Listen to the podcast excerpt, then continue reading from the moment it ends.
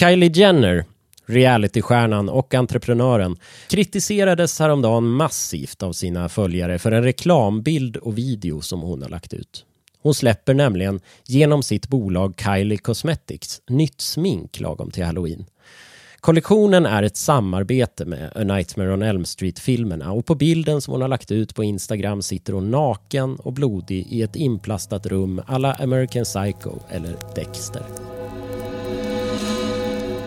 Kollektionen och kampanjen spelar på estetiken från A Nightmare on Elm Street-franchisen med rött och grönt, knivhänder, Freddy Kruegers sönderbrända skinn och blod. Samarbetet får man väl säga är rätt oväntat och det är ju kul att bli överraskad om inte annat. Kritiken mot henne har inte kommit från skräckfans som tycker att hon kapitaliserar på en klassiker. Nej, den har gått ut på dels att det kan uppfattas som stötande att se så mycket låtsasblod på Insta Instagram och dels att det är moraliskt förkastligt att överhuvudtaget lägga ut en bild på en naken kvinna med blod på sig. En person skriver det här är traumatiskt för så många. Speciellt de som har varit med om något liknande på riktigt. Grundproblemet här är att den här dramaturgin är en del av vår samtid. Kändis gör något, hen får kritik, tidningarna skriver om det, kändisen säger förlåt. I många fall är självklart kritiken befogad, men i somliga fall, som det här, kan jag bli trött på det slentrianmässiga kritiserandet som mest bara grundar sig i en vilja att sätta en kändis på plats. Men om vi nu lyssnar på hennes kritiker då. Ja, för det första saknar de förmågan att kunna skilja på eh, fiktion och verklighet. Den populärkulturella passningen till A Nightmare on Elm Street verkar gå över huvudet på dem. De fattar inte att hon skojar lite med skräckgenren Och om man tittar på bilden då, vad är det egentligen att bli upprörd över? Ja, det är ganska uppenbart att det är hon som i själva verket har mördat någon. Hon sitter där i blodet och myser. Det är också hon som iklär sig Freddy Krugers skinn i form av ett slags kroppstrumpa. Så om man ska vara petig spelar väl inte kampanjen på våld mot kvinnor utan våld utfört av kvinna. För det är väl hon som är Freddy här, eller?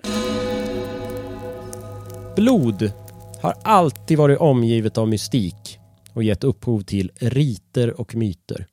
Kristendomen går ut på att religionens utövare dricker blodet av sin frälsare.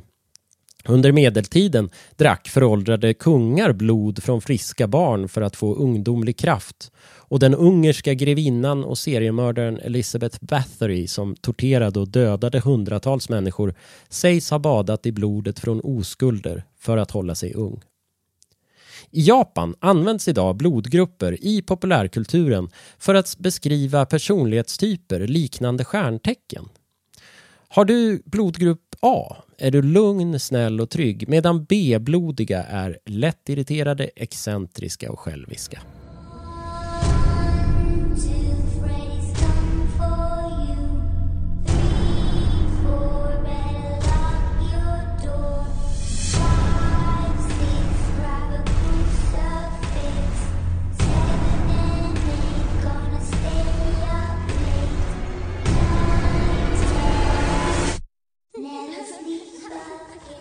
Den här bilden och videon från Kylie Jenner ligger i tiden. Blodet är idag hett. Det här lyfte Kulturpodden P3 Klubben upp för en dryg månad sedan. Moa Wallin pratade i avsnittet om kändisars fascination för blod. Bland annat tog hon upp rapparen Lil Nas X blodskor. En inofficiell Nike-doja släppt i 666 exemplar där varje sko innehöll en droppe mänskligt blod. Hon berättade också om skataren Tony Hawk som har gjort Bloodboards. Det är alltså en kollektion skateboards som har målats med röd färg utblandat med Tony Hawks eget blod. Och slutligen skådisen Megan Fox som gav sin pojkvän ett halsband med sitt blod i. Inspirerad av Angelina Jolie får man anta. Frågan är om det här kan leda till en ny vampyrtrend. Det kanske skulle vara dags för det vi var ju rätt titta på vampyrer efter True Bloods sju säsonger.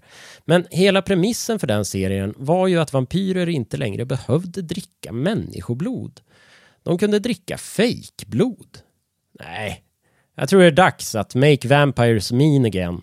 Varför inte genom en ny och påkostad Dracula? Blod som pumpar, tänder som penetrerar, sexigare än så blir det inte. I'll be right back.